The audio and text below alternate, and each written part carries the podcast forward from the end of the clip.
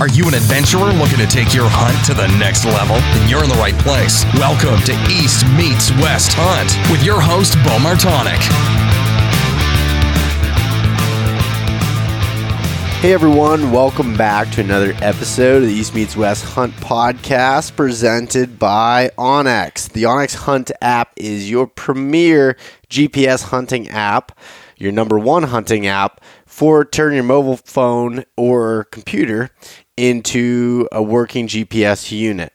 So the onX Hunt app is now running in 3D so three dimensional for iPhones and on the computer. They don't have the Android done yet, but the beta version is done for iPhones and on the, the web map. It's really cool to be able to use. Um, I, have been really liking it here for rifle season um, being able to check out some like you know, some hidden benches that are tough to tell with regular topography lines, some things like that. So head over to onxmaps.com and if you use the coupon code EMW, you can save yourself 20% off of the app.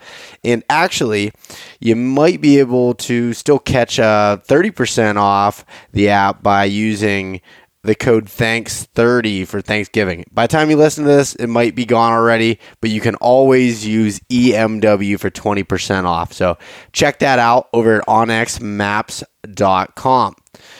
Tethered. So, Tethered has been developing the most lightweight mobile hunting gear for the saddle hunting community for a few years now. And I've been hunting out of a saddle almost exclusively for two years now, and it's been an incredible experience. Tethered has been just developing the, the safest, lightest weight gear, including the, the equipment that I like to use. I use the, the Phantom saddle, which has so many different comfort adjustments, as well as the Predator platform. Those two pieces of equipment are with me just about all the time when I'm hunting. It's so lightweight, you don't even know it's there.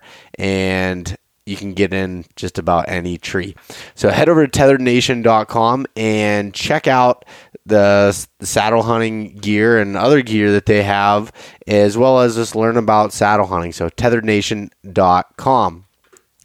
And last but not least, the University of Elk Hunting. So Corey Jacobsen and Elk 101 have put together the most fully comprehensive elk hunting learning course available and that's called the University of Elk Hunting. So the course goes through a ton of different modules to help increase your elk hunting success.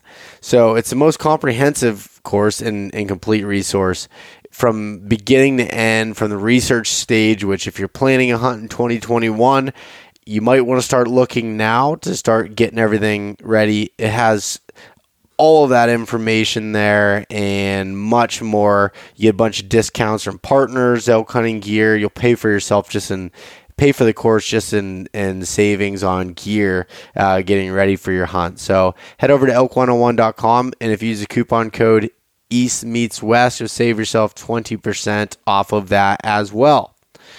All right.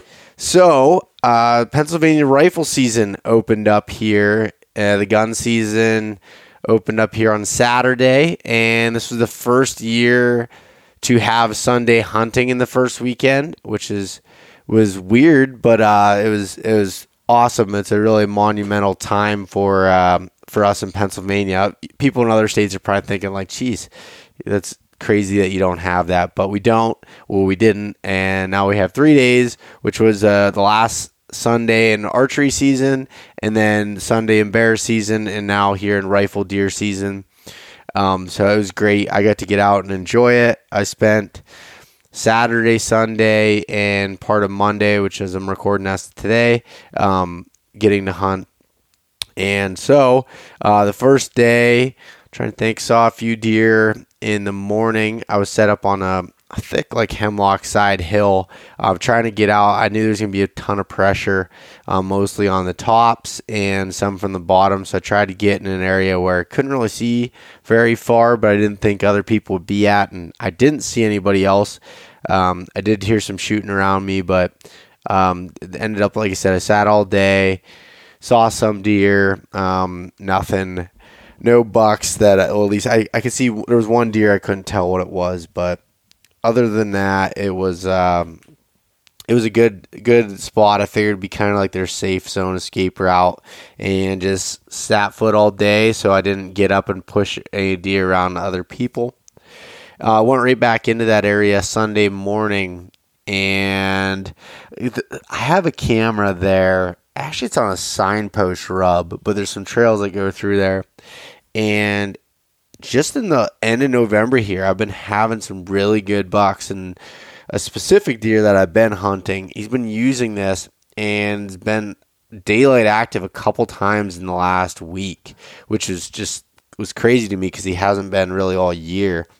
But um, so I know it doesn't matter of time if I sit there that I that I have a chance of seeing him. Well, Sunday morning, um, just it was cracking daylight, so it was it was actually 15 minutes past legal shooting light, but in those hemlocks, still so dark.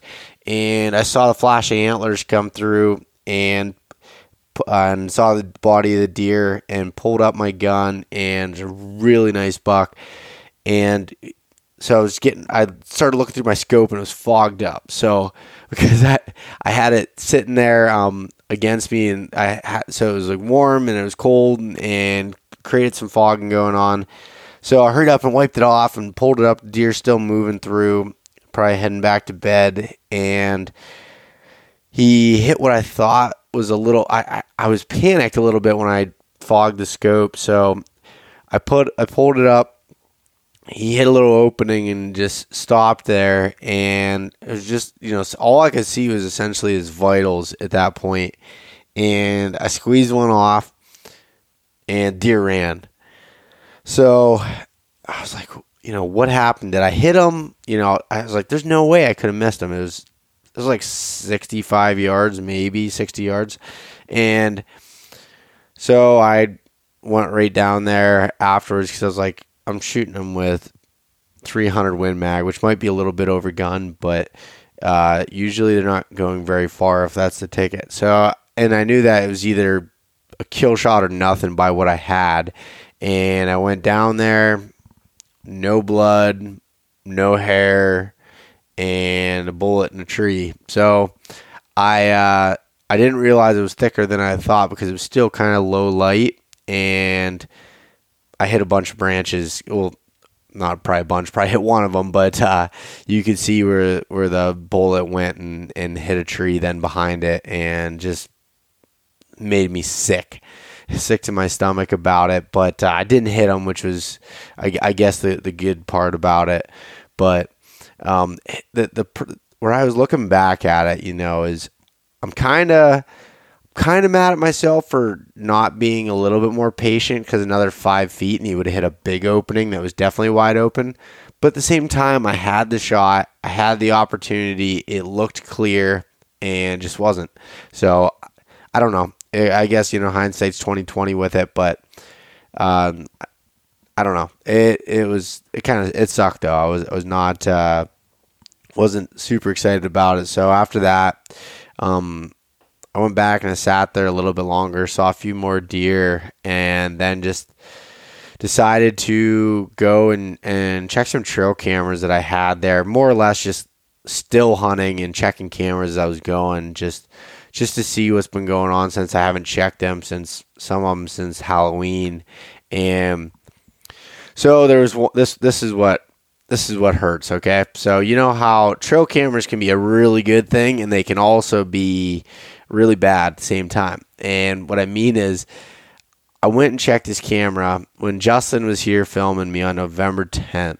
We're going to hunt this tree that I hunted on October 30th, and we are going to hunt it and decided to change it up and move to a different move to a different one right across the the creek. So I was in a creek bottom and but it was all thick hemlocks. And so we moved 120 yards away, just across the creek on the other side and got set up.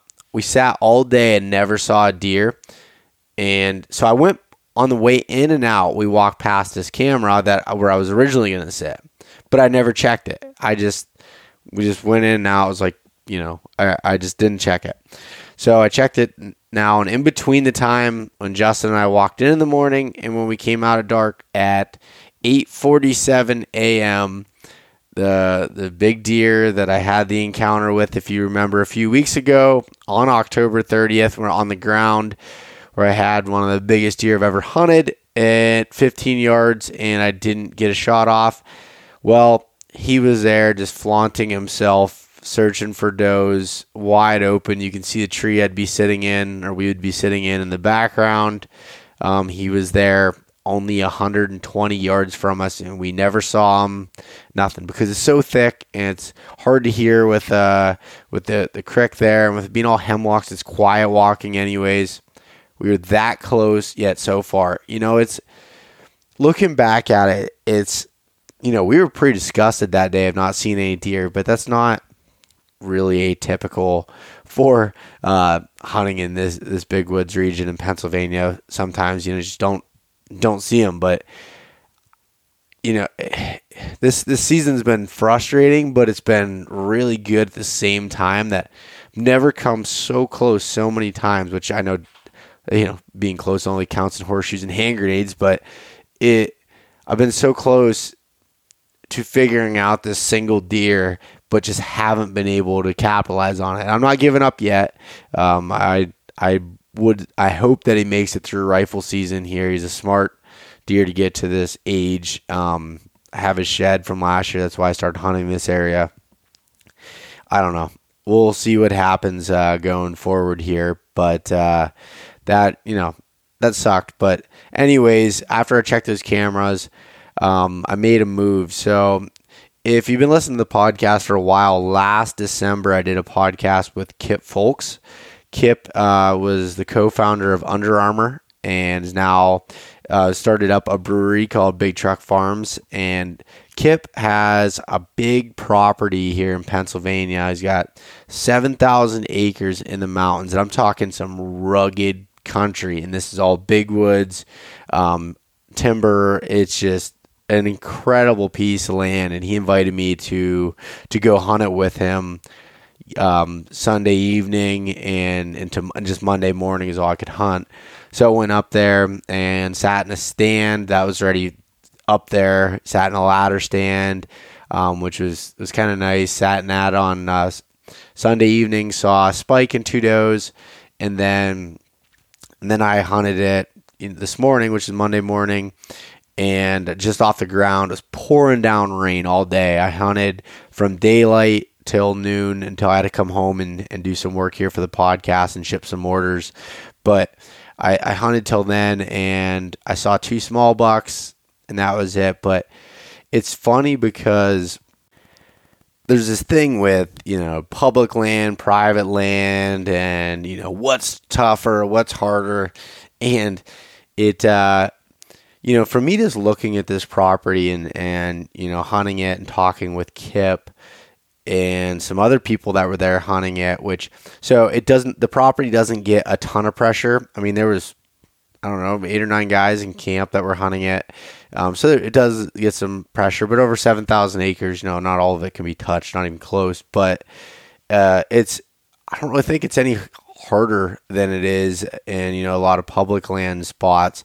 You know i mean i I can get to areas where, and when I say this, you know, take this with a grain of salt. I'm not saying everywhere, um, but you know, there's a lot of areas I go to on public land that I don't have as much pressure as I have hunting different pieces of private land, and you know, it's all dependent on the area, but this was just steep, nasty country, and those bucks are just as smart. You, you, know, maybe, you know, maybe you get a little bit better age structure. You know, you know, maybe some bigger deer that way. I'm sure of that. But like, as far as the actual the hunt itself for them, I think it's difficult no matter what.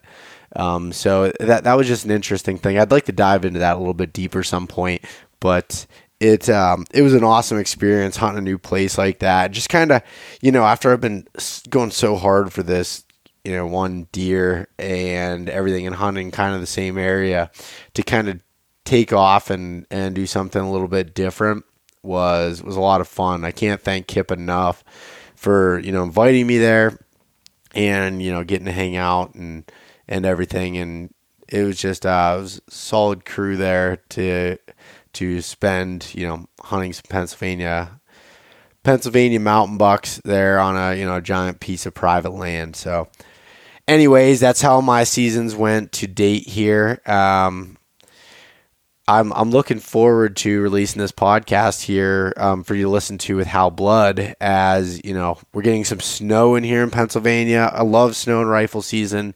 That's get on a track and go, and you'll be able to hear Hal, who's incredibly successful with it, talk about some experiences, some stories, some things to be able to learn from when it comes to tracking deer anywhere in the Northeast, and really, you know, even beyond. These tactics can be used. So. I uh, hope you enjoy that and hope everyone had a happy Thanksgiving and good luck if you're still grinding. All right, we're live and I'm on the podcast tonight with uh, a guy that's coming all the way from northern, the northeastern region, as far up there as you can get in the United States. Hal Blood from Maine. How are you doing, Hal? I'm doing great. And you? Uh, I, I can't complain. It's uh, it's October here in Pennsylvania. It's a beautiful time to be outside, and uh, there's yeah, I got nothing to complain about. That's for sure. What else? Likewise, it was spitting it was spitting snow here today. Really? So my neck's starting to swell up.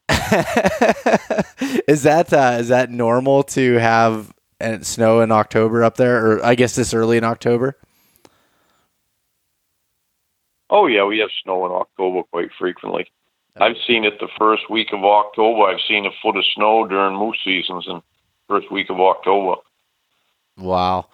Is that um you were telling me a little bit before we started recording here that um you're doing a little bit of guiding some some moose hunting currently up there. Is at the time uh, just for anyone listening, the time of recording this is early October. So you were saying that you were doing some uh some moose hunting.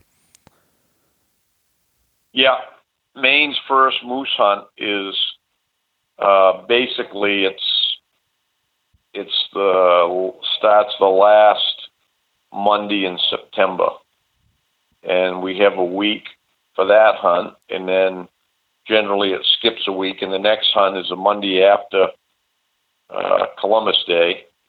So this year there's a week in between, which is this week here. So Monday starts the second hunt, which is another bull hunt, and then they have a cow hunt the last week of October. So it's basically like three seasons, and then they down in the coastal zones they do some there's some others they can hunt all during November, but ain't many moose down there. That's just kind of if you saw one, if you had a permit and saw one in deer season, you could get it. Oh, okay. Uh, so I, I guess that I'm getting a little bit uh, ahead of myself there. Before before we start going a little bit into your some of your guiding stuff there, do you want to give a little bit of background on who you are, Hal? And I'm sure you know a lot of listeners here, being you know big woods hunters throughout the East Coast, have heard of you and and and uh, have you know learned and hopefully maybe read some of your books, stuff like that. So, would you give a little background on yourself? Uh, how far back you want to go? Because I'm pretty old. well, let's let's give the the Cliff Notes version of this uh, of of your life. okay. Well, I've been.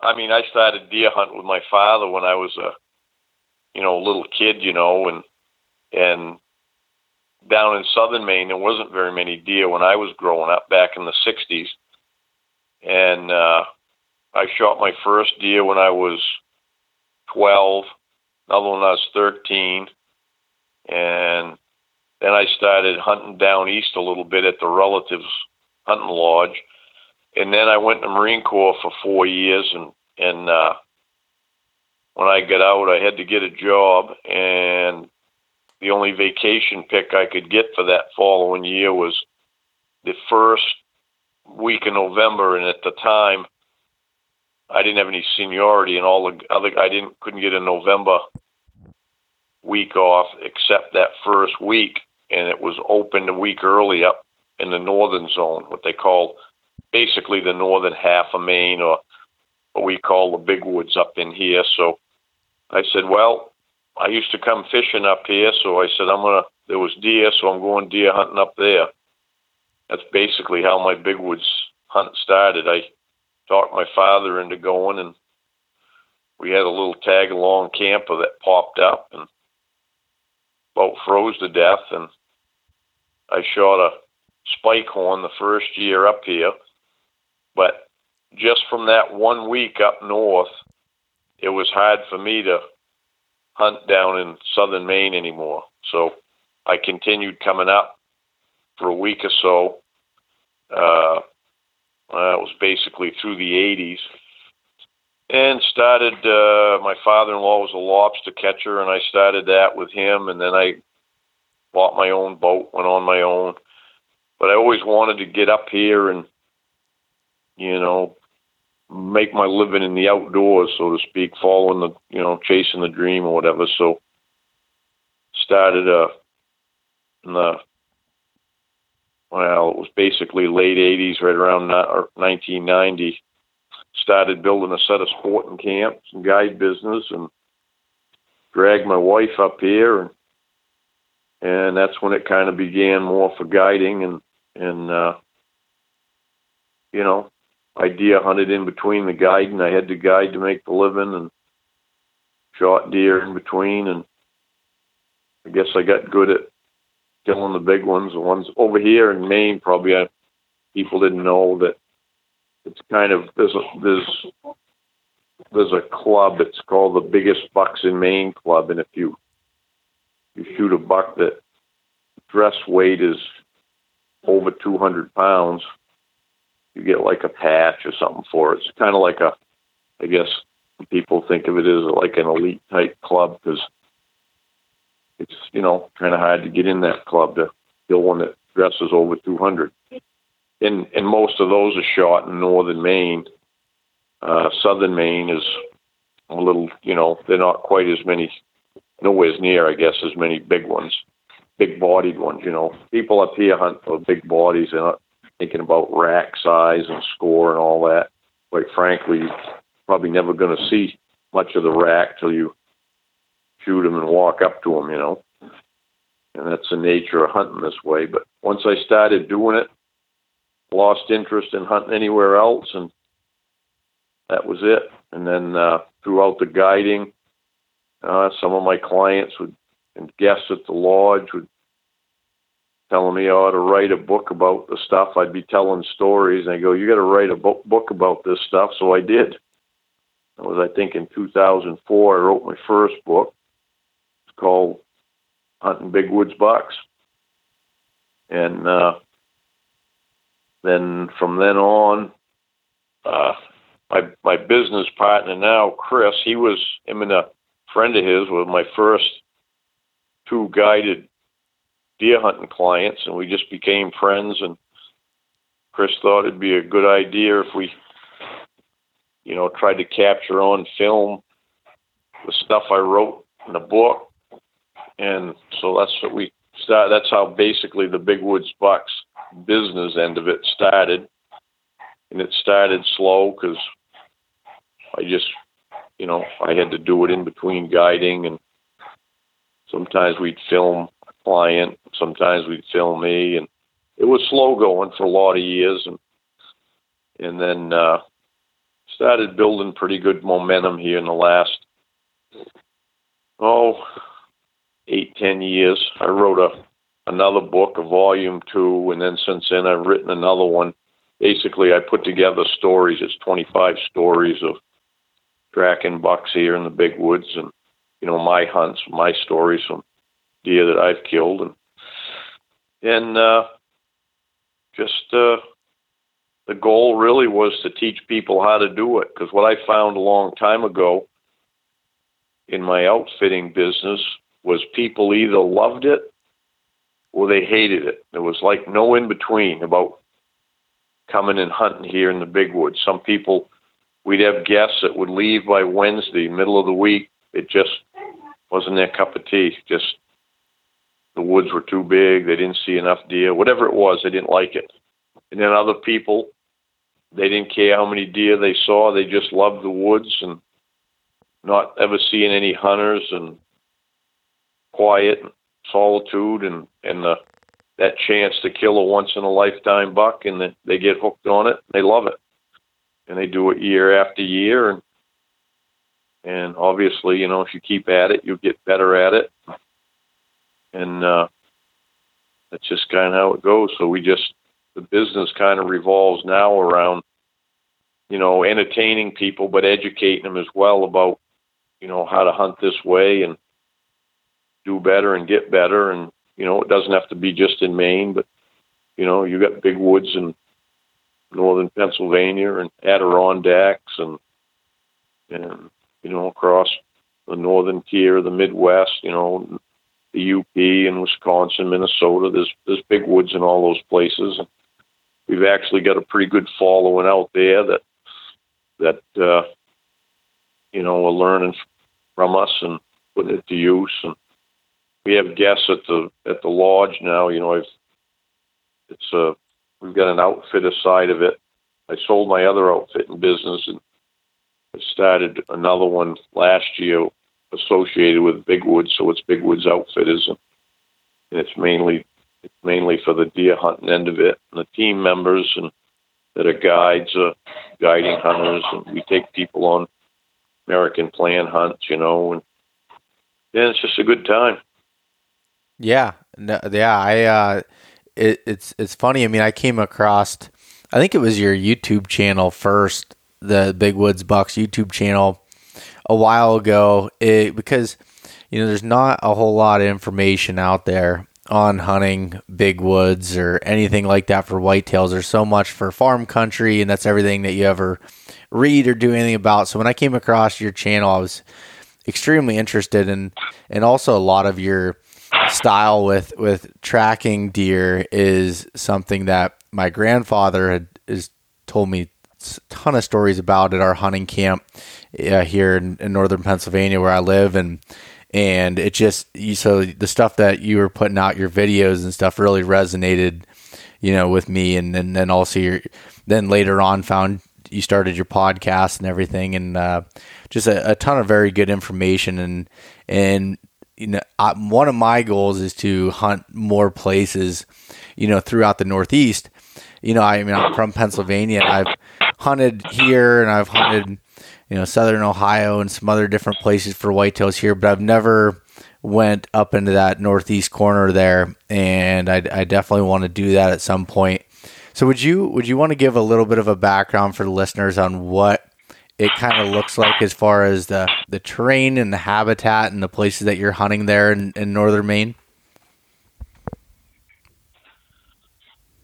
Well, where I hunt, it's and live, it's it's uh, mountainous. It's it's right up on the Quebec border, and the mountains separate Quebec from Maine. It's on the jagged part. If you looked at like kind of northwestern Maine, and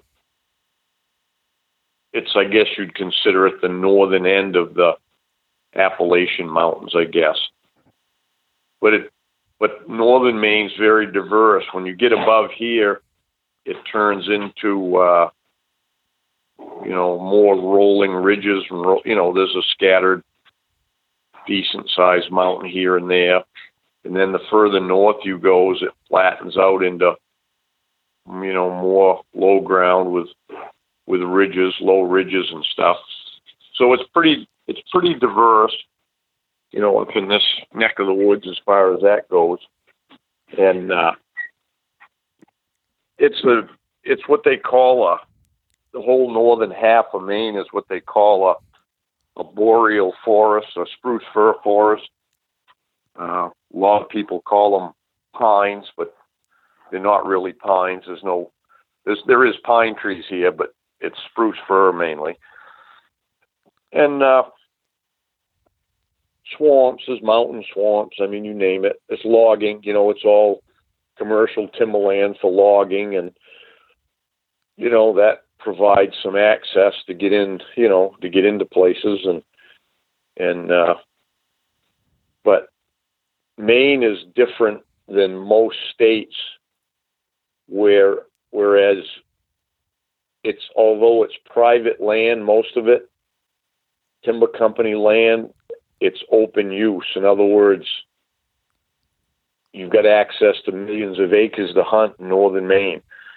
You know, you know what I mean? It's just the landowners allow access and and uh, so it it really makes for you know unique hunting up here.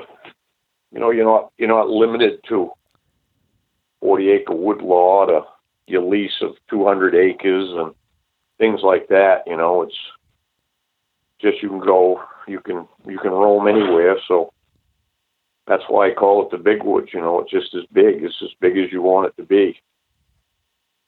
Yeah. So do, do you have much as far as, you know, your typical public land like national forest, state forest type stuff or is it mostly the the private timber company properties that allow public hunting?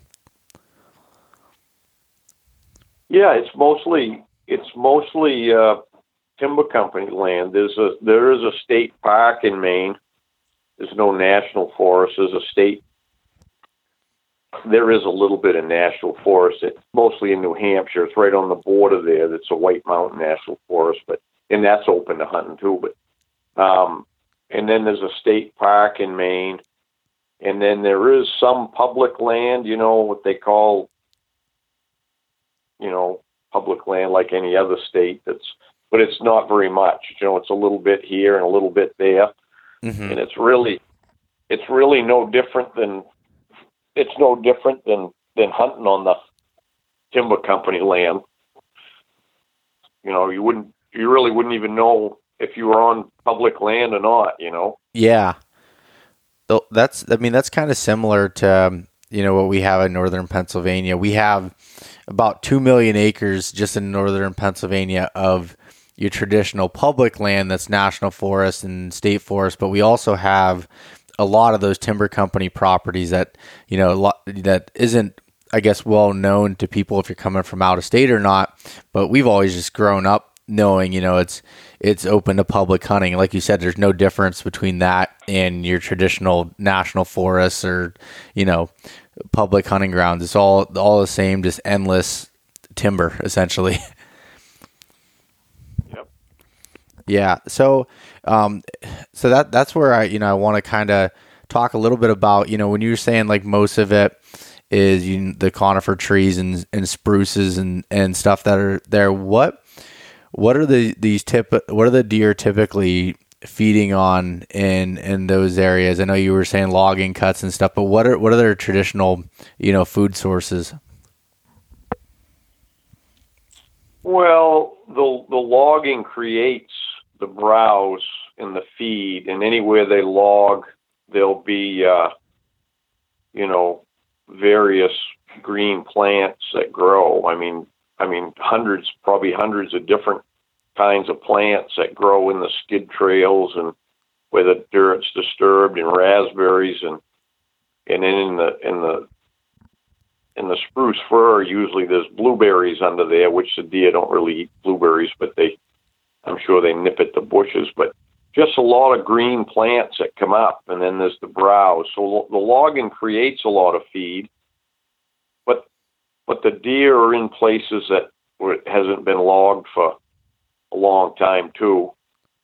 And you know they'll be they'll be usually around that edge between the transition of the hardwoods and the softwoods.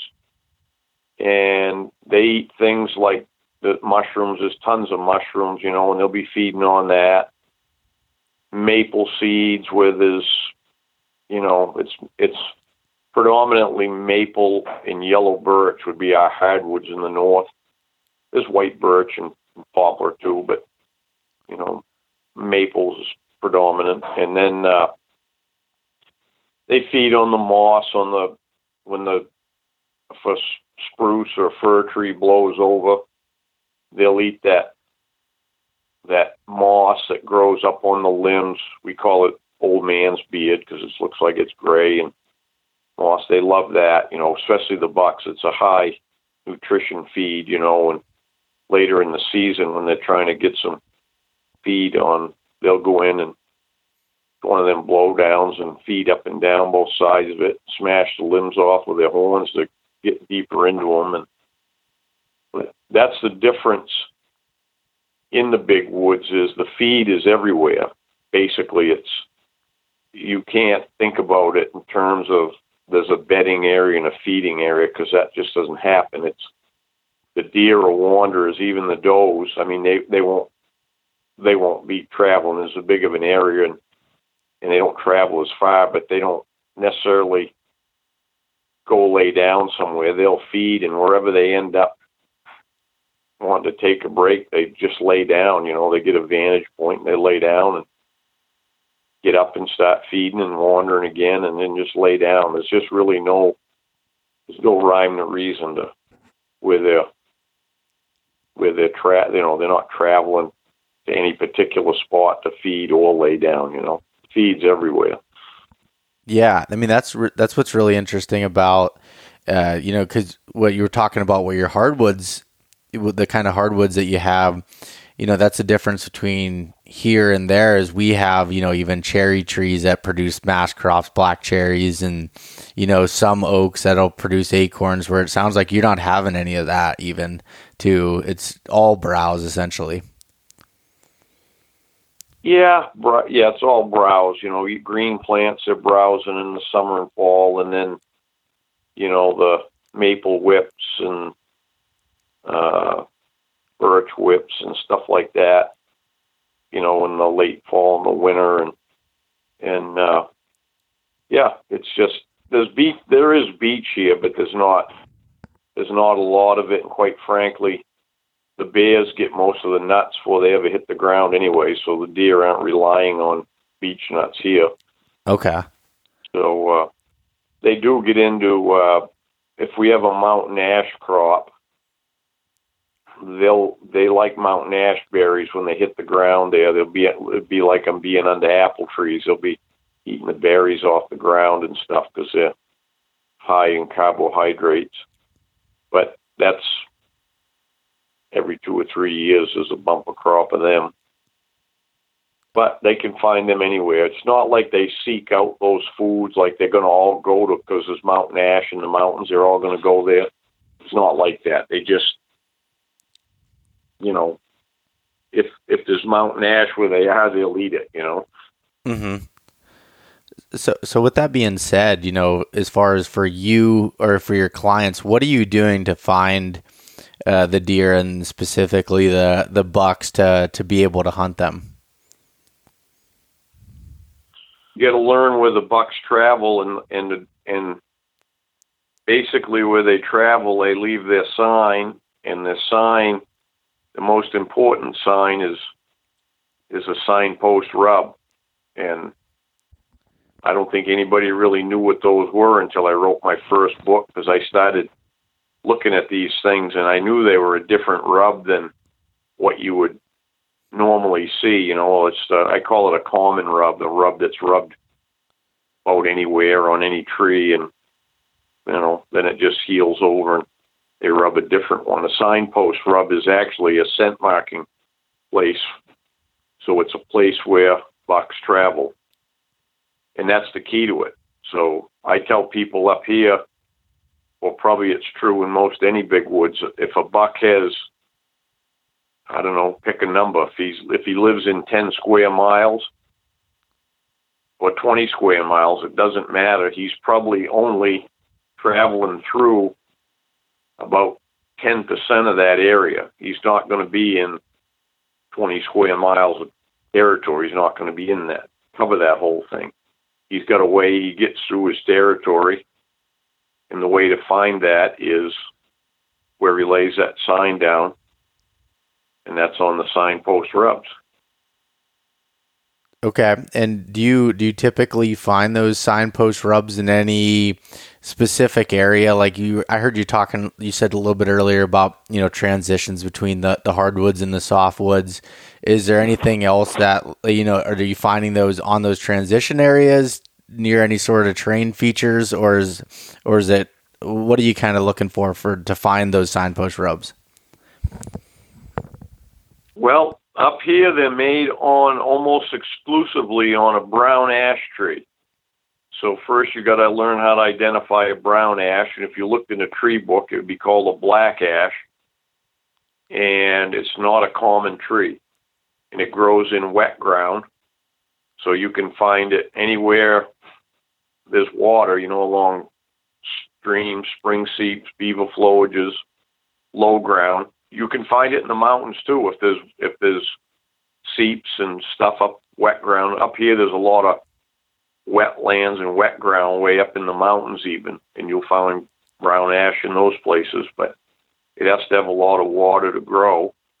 And the bark is kind of corky on it. And I think it holds the scent better, and maybe that's why they choose that tree.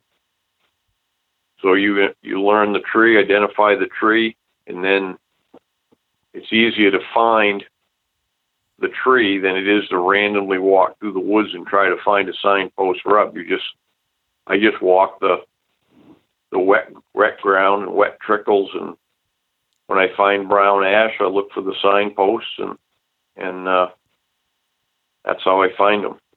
Now down your way, you're going they're going to be on. If you had signpost rubs, they would be on. If you have uh, hemlock or red cedar, those are down your way would be the probably the two most common ones. Sometimes white oak, uh, but you don't have brown ash, so it's going to be on something different. Yeah, I, I've noticed the hemlocks are the biggest ones where I'm finding the signpost rubs on. I just found one uh, last weekend. I was in the woods and you, you, could tell just year after year this hemlock tree was used. Um, you know, for you could just see the year after year of like where the, the bark was pulled away from the rubs and then, you know, partial grown over and then the new rubs hit every year. Yep. Yep. That's it. So once you find them, that's a, that's a key spot where, and a lot of times it's where more than one buck is using one of those signposts. It's like territories overlapping, and uh, oh, I've got as many as oh five for sure, several times. I know I have a camera I've been putting on a signpost, and there's always four or five bucks there. Last year there was there was five bucks on it when I picked it up at the end of the season. Two seven pointers, two eight pointers, and a nine pointer, all coming to that same signpost. So it's a key, you know, if you got five bucks that are coming through one spot, uh, it's a pretty good spot, right? I think anybody would agree with that. Yeah, yeah, definitely, and especially in low deer density areas like where you're at. Yeah, that's right. So if you doesn't matter if you're a tracker, a still hunter, or a stand hunter. That's the location. You can go there for any of it. You can go sit over it. You can still hunt through the signpost areas, or you can go there to pick up a track. Key area. That's where, you know, that's where the bucks travel. So that's where you got to go to find where the bucks are. You know. Yeah. And then as you if you if you explore your territory here and you just keep learning the woods, you you'll find more signposts and then you can almost figure out a pattern to you're not going to pat I don't mean a pattern like you're going to pattern a deer with times and stuff, but you you might figure out where a certain buck's territory is if you know he visits one signpost and another and another three, four, five miles away, you kind of get a feel for how he's traveling through his territory, you know? Yeah. I've I've typically found some of those signpost rubs here in Pennsylvania. They seem to always be on like the edge of like those transitions, like you're kind of talking about. But like with, you know, not here, not necessarily in the, the wet areas, but where I've found them is like say on uh, right where the the last set of the hemlocks are on the edge of say an old clear cut, or you know, or maybe there's a couple hemlocks inside of that old clear cut a little ways. It seems to be there, kind of on those transition lines. You know, maybe over on a here it's it they are typically, you know, just over the side of the hill, over the top, kind of on that steeper side hill, or or in the in the creek bottoms too. It seems to be a, you know, a location that that at least I've found them in over the years. Well, they all want to, you know, as a buck gets older, he's he's gonna he's learned to travel in the secure places with his better cover and and security. That's just that's where they travel, and that's usually in a transition of hardwood, softwood, or whatever. It's just got more cover there. Mm-hmm. Do you do you tend to do you look at any other sign as far as with like do you look at scrapes at all as anything um, up there? Um, yeah, I look at them, but the only ones that matter, a scrape only matters on a certain year, and they're usually like a regular scrape, or I call them an annual scrape every year. You know, not an, I mean, an annual scrape. If it, it's made every year, those are the important ones, and it's almost the equivalent of a signpost rub because bucks rub, bucks make a scrape in that same spot year after year. And there may not even be any does in that area, but they're so used to laying a scrape there. And sometimes you'll find when the, the dirt's pawed out, it'll be six inches deep like a bowl, and the limbs are all snapped off a fir or a spruce or something there. And that's like, that's another key thing I look for. But the other regular scrapes, the common ones, those are typically made around where the does are that year. So if the does are feeding around in a certain cut one year, there'll be more scrapes in the in that area. But if them does move a half a mile the next year, or a mile, them scrapes will probably just dry up and they'll make them somewhere else. Okay, and so the, do you think that those the common ones that are around, kind of like the doe or the does are hanging out? Do you think those are more of like a testosterone based scrape? Like they're not they're, they're they're just doing it as they're in the area, not really as any sort of territorial reason. Yeah, they're just laying there. They just they do it. It's just an it's a nature to do it. You know what I mean? Yeah. Some of them scrapes will make they may never come back by them again. They just make them because it's in them to make them. And uh, there's another, what I call a pawing, and a lot of people think that's a scrape, but it isn't. A scrape has an overhanging limb. Some people call it a licking branch or whatever, but there's, but but the bucks will paw a lot. You'll see they'll walk up through the woods and every 20, 30, 40 yards they'll paw the ground and people start saying they seen 20, 30 scrapes on a ridge. Well, they're not scrapes. They're just a horned up buck just kind of traveled down the ridge and pawed the ground up a bunch of places, and that's it. Okay.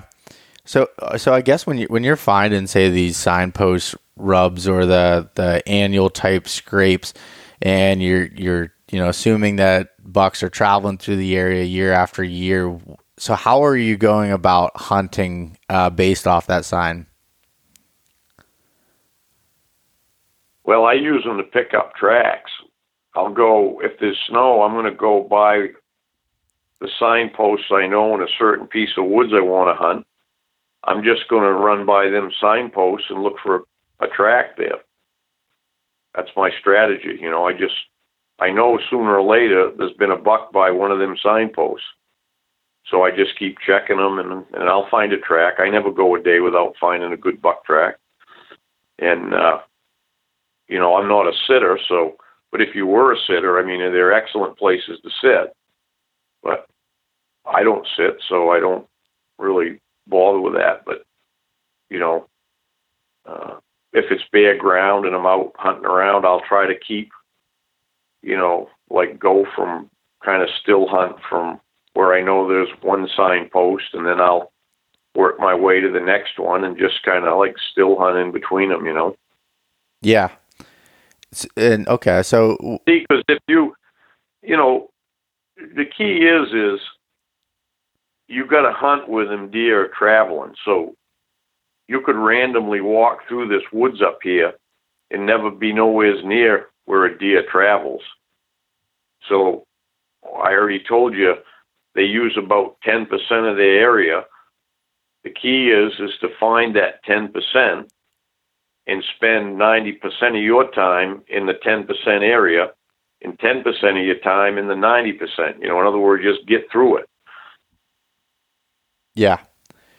Uh, I'm, no, I'm following you there. So, like, so when you pick up a, a track and you know one that you would determine, so how how are you determining it's a track that's worth following? Uh, how do I determine it? Yeah. It's got to be big and good dew claws out wider than the print and dragging its feet. Those are the old bucks. Now, I ain't, that's me. Mm-hmm. You know, anybody else, you know, if you want to just go track a buck, then just get on a buck track and go, you know. Yeah. So, in, in the tracks here, by the nature of the, the deer we have, see the deer, you have Virginia whitetails down your way, and, the, and those Virginia whitetails are right up into Maine too. It's all, it's the typical it's the typical whitetail. It's most, you know, the most prevalent. But northern Maine has a, what they call the northern borealis whitetail. I read that when I was a kid. Leonard Lee Rue had a book, and it's about the game animals of North America. And I read that in there that there was 23 subspecies of white-tailed deer, and the northern borealis whitetail was the largest subspecies because they it's in the boreal forest right up into Quebec and New Brunswick and all that, you know, northern Maine, northern New Hampshire. So it's the largest subspecies, and, and along come that is they have bigger feet. Now you get big deer, big heavy deer out in that farm country in Saskatchewan and Alberta and all that that are eating corn in the fields and they get fat and dumpy, but those deer don't have the big feet because I've hunted northwest Ontario and they don't have the the tracks like we have here. The biggest tracks are going to be in the northern boreal forest, and they have some of those in the UP of Michigan, Minnesota has it. You know, you'll find those big tracks there because those are boreal forests too.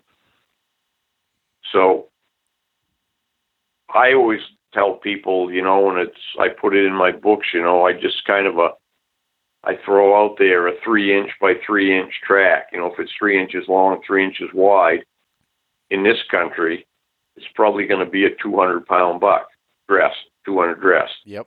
Which is 250 on the hoof.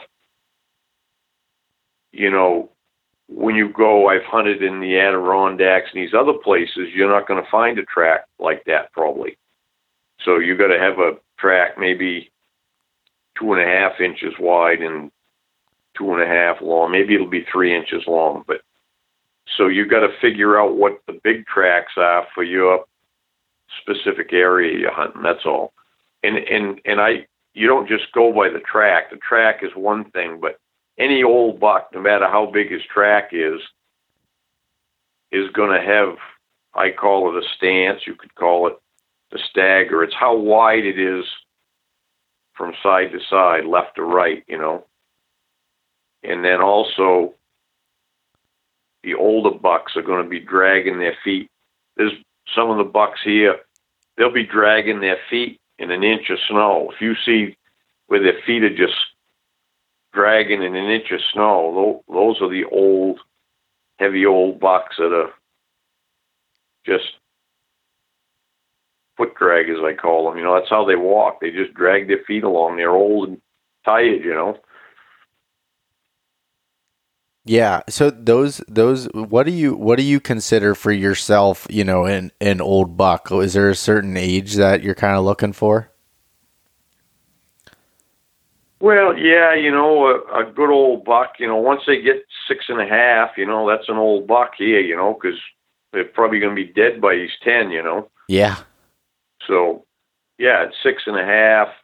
You know, I've shot them older than that. I don't know how old they are. I just they used to take teeth out of them years ago here, and I've shot some six, six and a half, seven and a half. The oldest one I shot here, he hardly had a tooth in his head. I don't know how old he was, but I would have guessed he was probably eleven or twelve years old. You know. Wow. But and and the flip side of that is most places a deer just ain't going to get that old anyways. Yeah. That's why a lot of places you won't find signpost rubs because the deer don't a buck don't live long enough to make a signpost. You know what I mean? He might rub there two or three years and then he's dead, and that's the end of that. You know. But here, the most of the bucks here in northern Maine die of old age. They don't hunting pressure doesn't have anything to do with with it. Okay. Yeah, that that makes that makes total sense. And and I wonder, you know, like in, in northern Pennsylvania, I mean, especially when they started putting the antler restrictions on, you started people, you know, had to really identify their targets before they were shooting, and we started getting some older age deer. You know, I I remember, you know, my dad was telling me when he was younger, you know, two and a half year old deer was an old deer.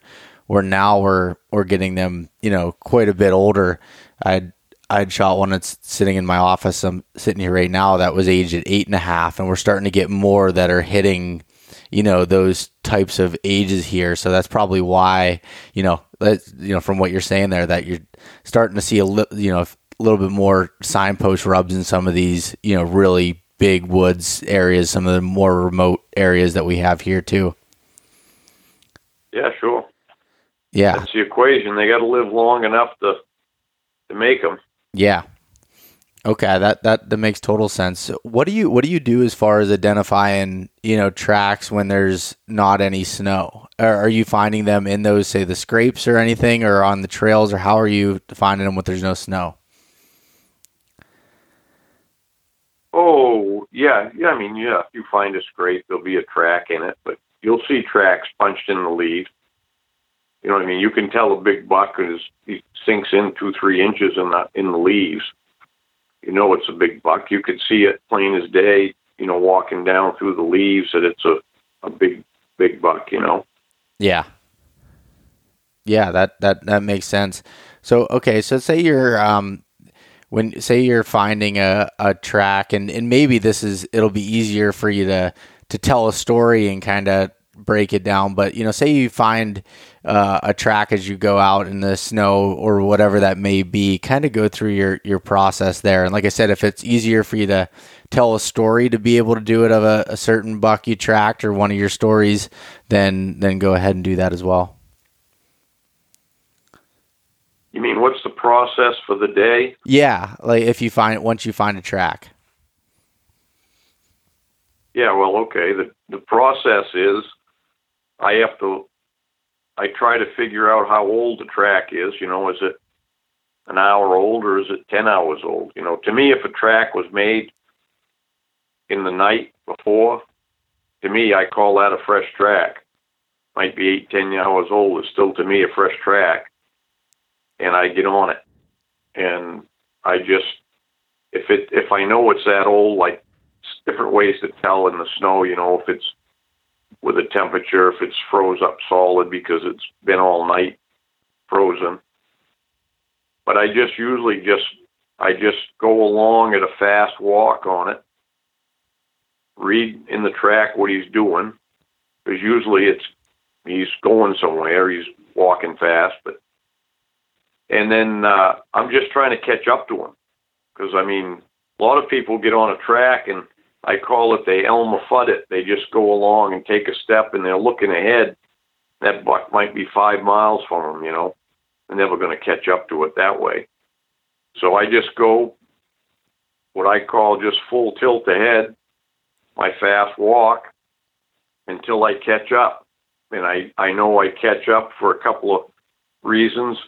He'll either the buck is gonna is always doing he's looking for does he's grabbing something to eat or he's laying down. That's his whole life.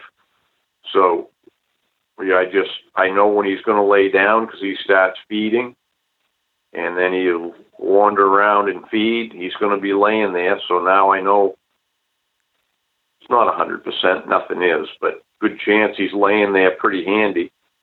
So then I'll slow down and try to get a look at him laying down. If I don't, I jump him up and Now I got a fresh buck track. And that's just the process. And sometimes you get one the first day and sometimes you get one the last, but you got to just keep repeating the process. It's quite simple, really. You just keep doing it day after day.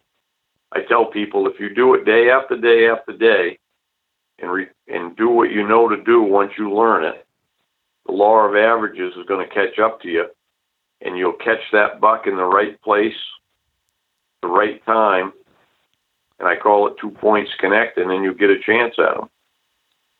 Yeah. And you know, as you get better at it, there's certain things you can do to to up those odds. You know where you make the most out of your chance, or you know how to you know how to uh, finesse things a little bit to get your chance a little better than just stumbling along. But that's part of the process of learning. Yeah, I'm sure. Yeah, I'm sure as you go start going through the process, you're going to screw it up a lot more times than it works out. But that's how you learn from it. Sure. Took me seven years to kill my first one tracking. I didn't have anybody to teach me. I didn't. I just stumbled along and did it. Just stumbled along and did it. Saw tails go. Chased after them. Did the wrong things, and then I finally, finally figured out, got it figured out, and once I did, it was seemed to be easy. It was like clockwork, you know. I shot one year after year after year tracking. So okay, so I wrote I wrote I wrote my book to help people shorten that learning curve because seven years was painful. yeah, I I I can uh, I can relate to that when uh, when I started hunting elk. It took me four years to kill my first elk, and it was uh it was a learning process. yeah, it's always learning. You know, you always you always got to learn. And, but the important thing is is to be persistent. You know, because most people are going to quit anyways. You know, I've had people say, "Geez, ain't you afraid of teaching all them people how to deer hunt and track? They're gonna there'll be too many people in the woods." I go, "No, because they're not going to do it anyway. Only a small percentage of people are going to do it. I don't know what the percentage is. It's five percent, but it's probably not more than ten percent that'll keep doing it. You know, there'll always be the ones that go out, and give it a go for a day, and then they think it's too hard or it's too cold or whatever it is, and they won't con- they won't continue with it. Yeah, no, that's that's that's so true. Uh, and yeah, most people aren't gonna because it's gonna require a lot of effort, and like you said, a lot of persistence and continuing to do it. Which, yeah, that's that's you're you're counting out a lot of the population right there. A lot of the hunters just from that standpoint alone. Yeah, I mean everybody can do it, but they won't. That's you know what I mean. I'm Yeah, I don't I don't eliminate anybody out of it. Any hunter can do it, but most hunters won't.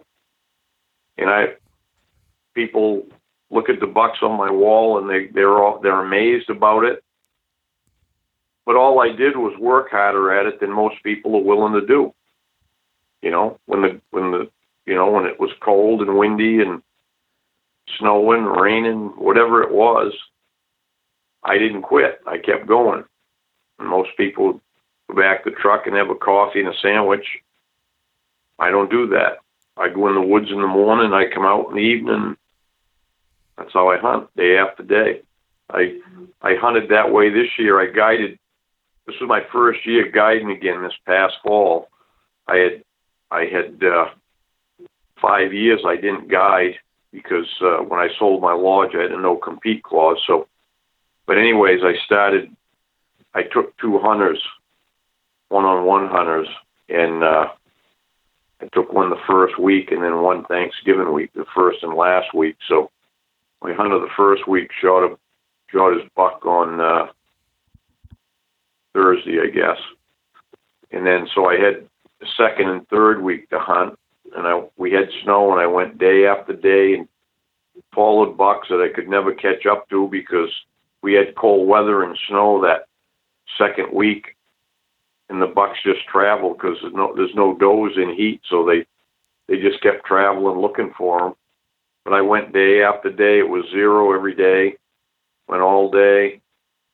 Went all day the third week. We had some terrible conditions. We got a crust, crusty snow and stuff.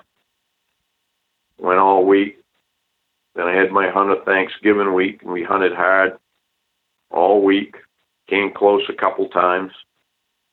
Didn't get him a buck, and then muzzleloader season was next. Started out muzzleloadering. Went every day, and finally on Thursday, I couldn't muzzleload a week. I only they start slowing down, so it's harder to find tracks by then. But Thursday, I found a good track, and and uh,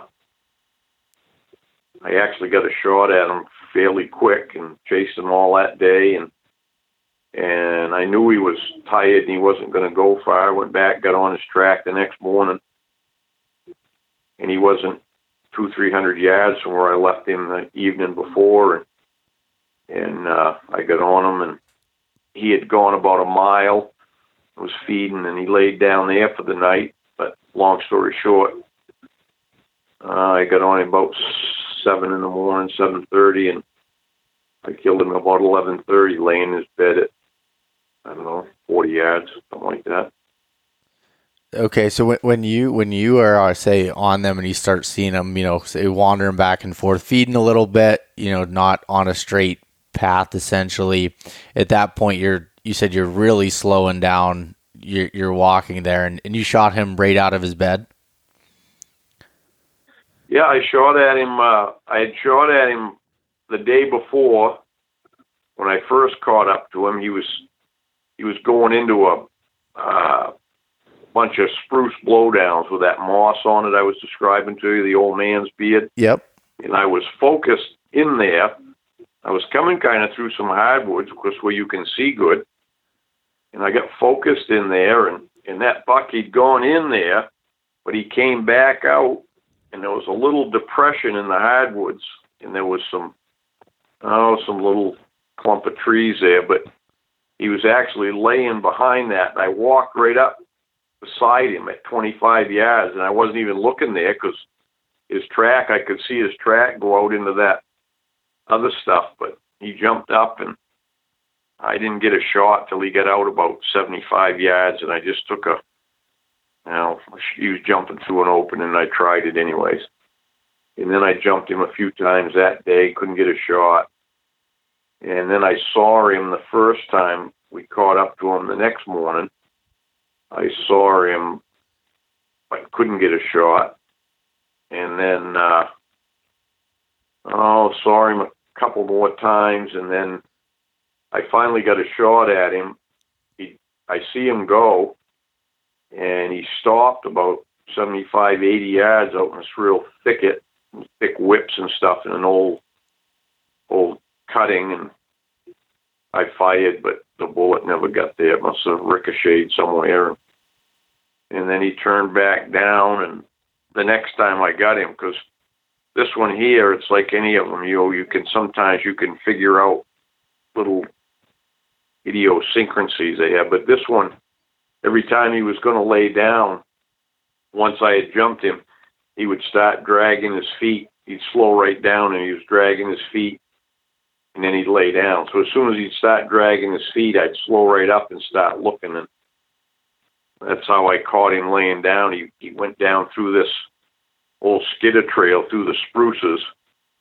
When he got down to the end of it, where it opened up, he abruptly turned to the left so I didn't step out. I just peeked through the spruce limbs, and he was laying there looking back, you know, obviously waiting for me to come around the corner, and I didn't. I just, I kind of swung my foot back so I could straight, you know, he was on my left side, and I'm left-handed, and I just swung my back foot around and just kind of poked it through the spruce limbs and put it at the base of his neck, let him have it. Huh. So from from beginning to end, when you got on his track, how far did he go? Do you think? Um, I think I figured it was twelve miles. Wow. It was, uh, was uh, seven. I figured it was seven miles the first day, and I never got on him till ten thirty in the morning. I picked the track up at ten thirty, and I left it at three o'clock, and he'd gone about seven miles, and we had to walk back five to the truck. So we put on 12 miles that day. And then the next morning, I figured he went about five miles before I shot him. And I, like I said, I got on it at probably 7.30 and three hours later, I, I had him. The next morning, did you go right back to where you last left him at? Is that where you started picking up the track again? Yeah, because I knew he was. I usually don't do that. Almost never. It's one of the very few times I've ever done it. And because I knew he wasn't going to go anywhere, he was tired from the rut, and he just wanted to feed and, and rest. So I knew, I knew he wouldn't go very far in the night. Usually, during the regular season, when they're looking for does and stuff, there's no sense of going back and getting on the same track because now you're going to walk where he walked all all night. You know, you might walk 10, 15 miles before you ever catch up to him. Doesn't make much sense, you know. Yeah. Okay, that makes sense. So later, that's that all came down to the time because you were saying that was around Thanksgiving. No, that was the first week of December. Oh, okay, okay, gotcha. Yeah, the rut here is the 15th to the 30th of November, basically. You know, there's a few stragglers either side of that, but you can mark it on your calendar. That's when it's going to be here. Okay, so that's yeah a little bit later than what we're used to here. Yeah, because of, it has to be later because they have to be born later, or they're going to freeze to death in the spring. Yeah. Okay. That yeah that that definitely makes sense. Uh, all right. So, like, if you were say you lost, uh, say is it actually if you would tell a story of another scenario where, um, you know, that you you say you were tracking a buck and and didn't you know get catch up to him that day, or maybe you didn't and didn't get a shot, but you had to come the next day. What what you did, or um, it maybe you went you know try to find a totally different track. What what does that normally look like? Well, usually I just go. I don't. I don't go back. I mean, it's only been a couple of times I've ever gone back and get on the same one again. Mm-hmm. And usually it's muzzleloader season because there ain't any other tracks to find, so you might as well try to get on that one. You know, can't. They, like I said, they they're not moving. They sometimes they'll lay in the same spot for a couple of days, so they're not laying down tracks much anymore by by early December. You know. Yeah, so I just go out every day and I drive to where I want to hunt. I strike off into the woods looking for a track. I mean, about as simple as that. I cut across the ridges. I know there's signposts there. I head for those and and uh, just dissect the woods. Usually, I'll do it in a big, like when I go in the woods in the morning, even just looking for a track. My plan is is to make a great big huge circle through a territory. I mean, it might be a, you know, it might be a five or ten mile circle for the day, but that's what I'm going to do to try to find a track. Okay. And and typically when you go into these spots, there they're spots that you've been in the past and have identified the signposts or the annual scrapes or anything like that. Is that what is that kind of what you're saying?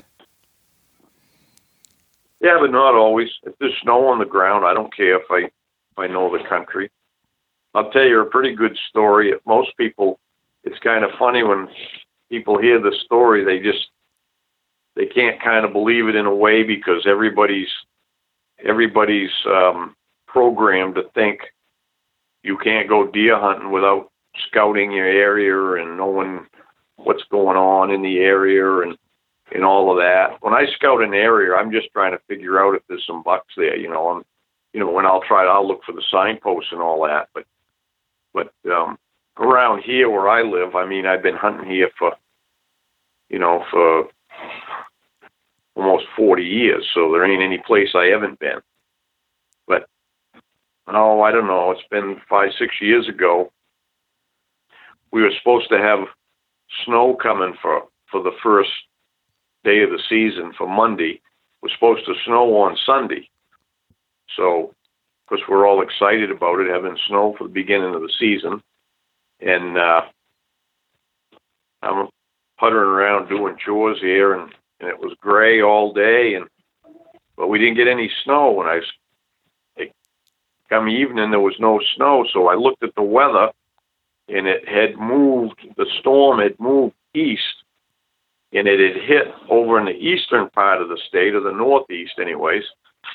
We didn't get any snow here, so I called a I called a friend I know that's kind of more in the northeast part of the state. I'm in the northwest. And he goes, Yeah, we got four or five inches and it's still snowing. And that was nine o'clock at night on Sunday night. So I said, Well, I guess that's where I got to head over that way. So I got up at three o'clock in the morning, jumped in the truck, and I drove three hours through the woods on gravel roads. And I finally hit snow and I had it in my mind where I was gonna the general area I was gonna go try because ten years ago or more, fifteen years ago, a guy told me that it was decent deer hunting over there and there was a deer yard up in this area. So I said, Well, I'll go try there.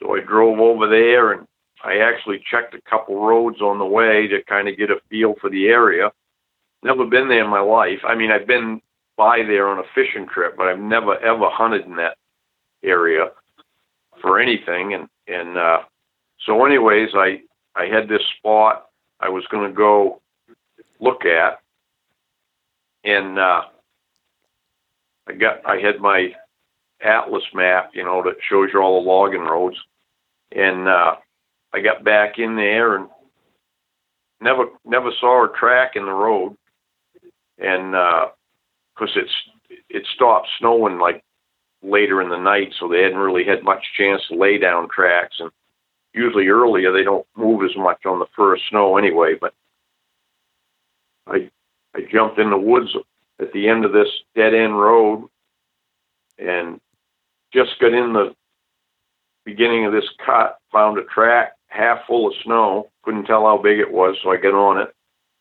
finally freshened it up, and it was just a oh, I'd say it was a two and a half year old buck.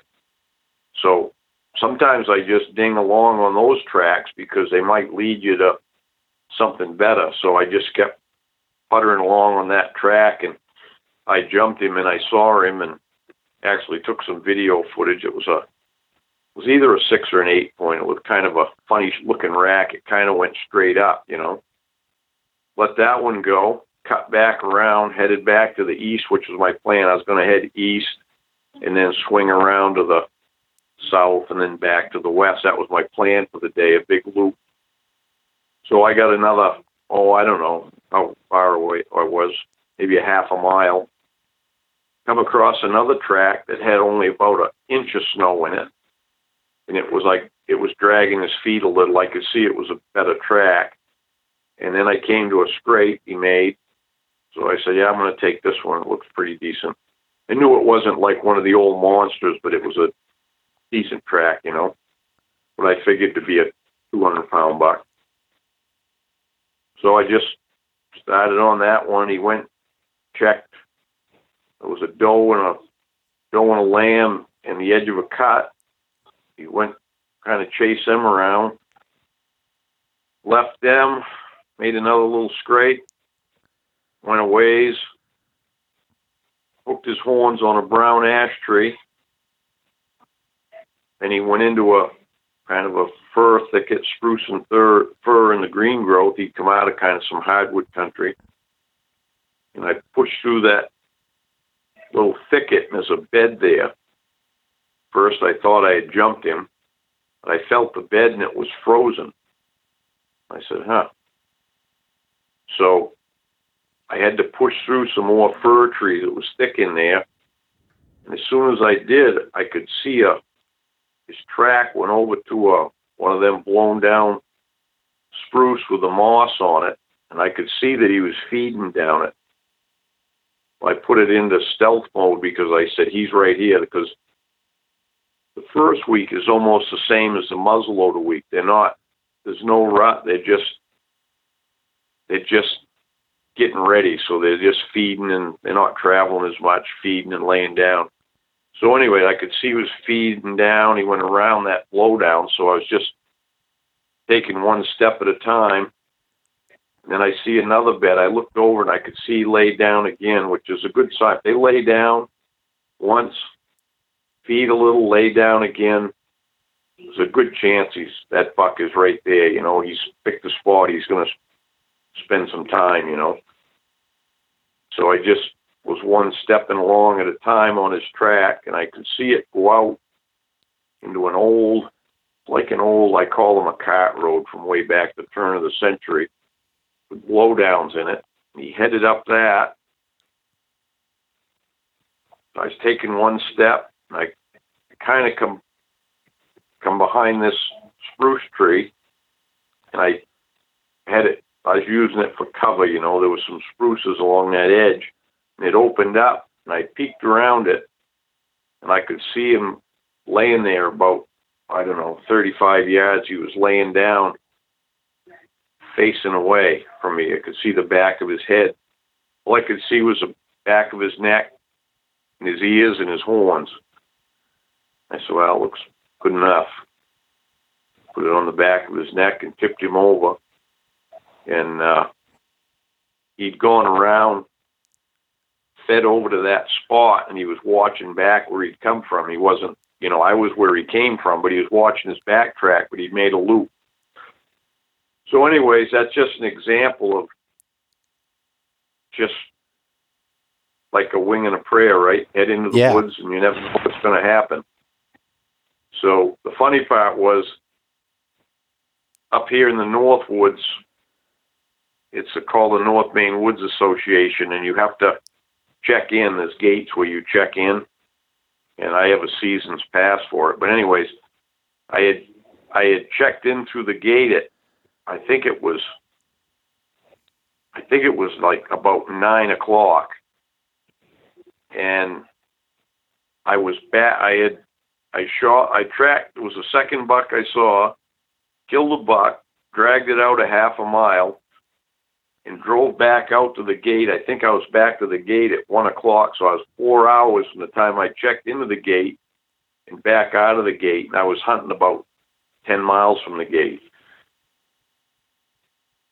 Sometimes it happens that way. That's it. That's an easy one. And I, like I said, last year's last year's was a hard one. I went all season and took it down. I shot that buck the next to the last day, a muzzleloader season. So, Yeah.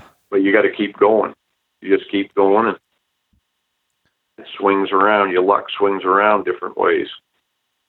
Yeah, I think that's. I think there's a lot of things to you know learn from that as far as you know, it, like like you were saying. So you know, when it comes to our rifle season here, and you know, a lot of my listeners being from Pennsylvania and and stuff here, they you know, it will get snow in the rifle season, not all the time, but you might in the northern part of the state here, and you know, it don't be deterred just because you never walked the ground before, essentially.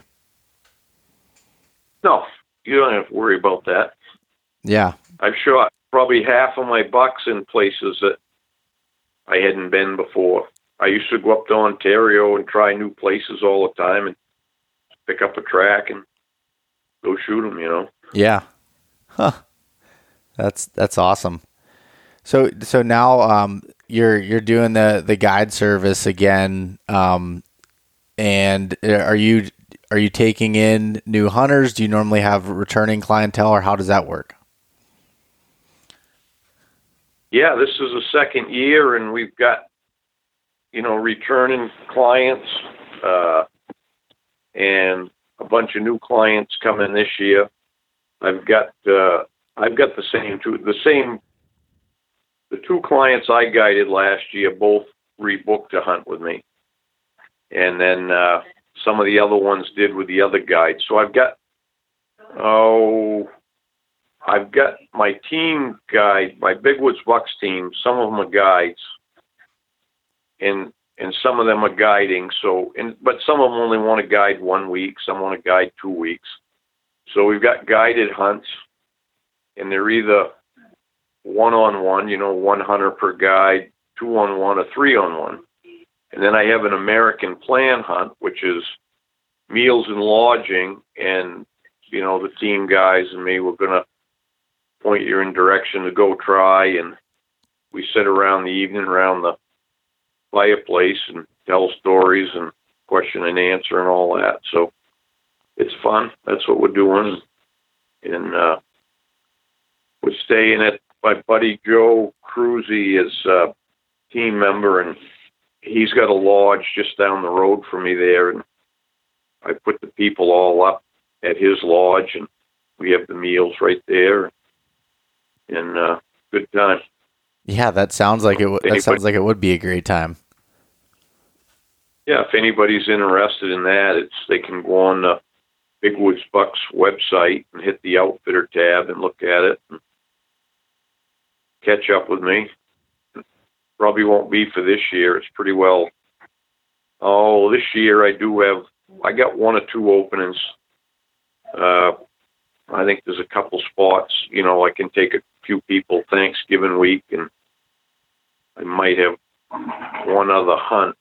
You know, an American plan hunt for the second week. But other than that, I'm pretty well filled up. Oh, that's that's great. There's always, yeah, there's always another year. Yeah, definitely. And so, uh, I guess with with that being said, too, where where can people find your books that that you've written, and you know, if if they wanted to purchase them and you know read more details and you know learn from more of the stories than you know obviously than we covered here just briefly. Yeah, right on the every can get everything on the website. So it's bigwoodsbucks.com, and we have a store in there with you know the books, DVDs, bunch of other stuff. We have our own line of wool clothing, and uh, and then we got a merch store where you can get swag, hats, T-shirts. But then uh, we also have uh, there's a tab in there you'd see that says hunting club and that's where you'll find my films of my hunts and, and uh, my articles and all that and there's forums in there for hunters to communicate with each other. So like we have i see on there there's a bunch of guys from different states like even you know we got like i said a contingency from wisconsin and michigan and and they'll correspond with each other and I can already see I kind of I kind of see it you know. I get uh, notifications when people are posting but they're trying to connect with each other now through that club and that's a we get 36 bucks a year for that to go on and get all that information you know yeah oh that's that's awesome and I've I was on your website before, and then I was on there also earlier today and looking, and yeah, you got a, a bunch of different DVDs and, and books and everything else you can learn from. And that that club is such a you know it's so much useful to be able to be in contact with other people that are either trying to learn it or you know have the knowledge and have been doing it. I think that's one of the biggest one of the questions I get a lot is you know I don't I don't know anybody that likes to hunt this way or wants to do these type of things. You know that's a great way to be able to meet people that are like minded. Yeah, and they're doing it. I can see they're doing it a lot, and and they're they're uh, talking back and forth. They're asking each other's questions. I think it's great, and they'll ask me questions, and then I'll I'll go in and chime in. But I'm trying not to like overtake it unless they're specifically asking my opinion. You know. Yeah. Yeah. So they're really communi- they're communicating good in there, and uh, yeah, it's pretty good. It's pretty cool. That is great. And then we have we have uh, we have our podcast too. I don't know if you've listened to any of ours, but we started that. I didn't even I didn't even know what a podcast was when uh, a couple of the guys said we're going to do a podcast, and I'm like, what the heck is a podcast? And they, so I said, yeah, all right, we'll do it. So it's actually turned out pretty well. I mean, I I didn't know what to expect because I didn't know what a podcast was, but uh, we have a great response. We have uh, a lot of people listening and commenting and good reviews on what is it, iTunes and all that stuff. You know, like I said, I'm not very techy about getting to it, but I know you can get it anywhere. Probably the same as yours. You Yeah. get it in Stitcher and iTunes and Pandora and whatever. You know. Yeah, yep. I I've I have listened to your podcast before, and it's it's you know one there's a ton of information, but it's also entertaining to be able to listen to the stories and everything else. You have some great guests, and then just with your you know your big woods bucks team there too, just talking back and forth. I think that's that's that's super useful. I know for me, I I listen to you know a few other podcasts when I'm you know driving back and forth to work or whatever that might be. So that's a nice way to, to be able to get some information as well.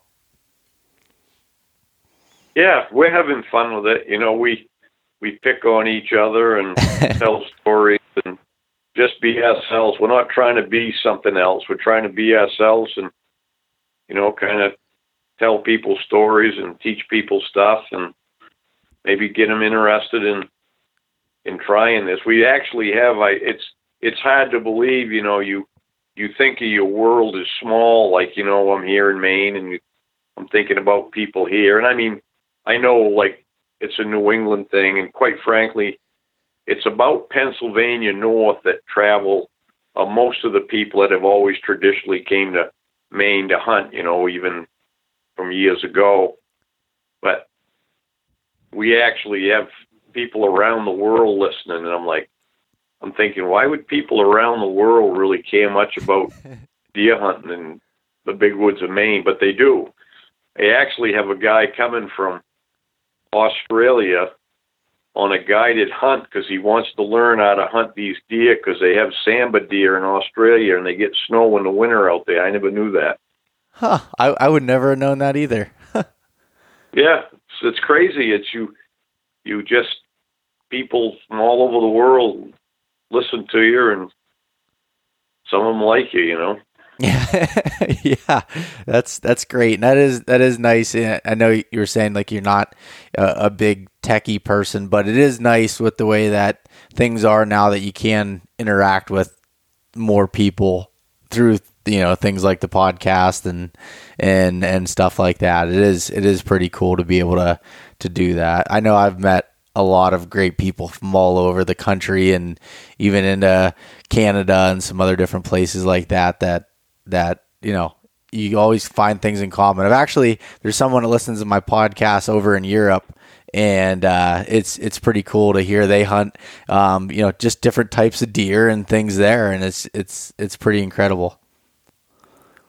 Yeah, I had a guy from Sweden asking me about moose hunting, tactics for moose hunting, what we use here. Because Sweden, it's a big moose hunting place, you know. Huh. Uh, that's cool.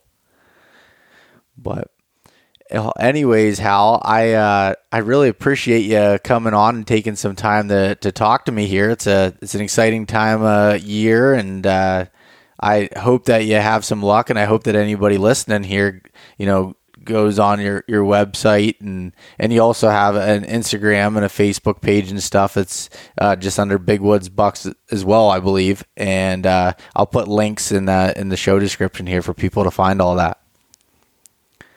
Yeah, appreciate it.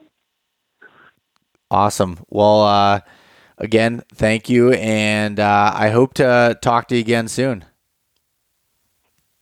Yeah, been a good time.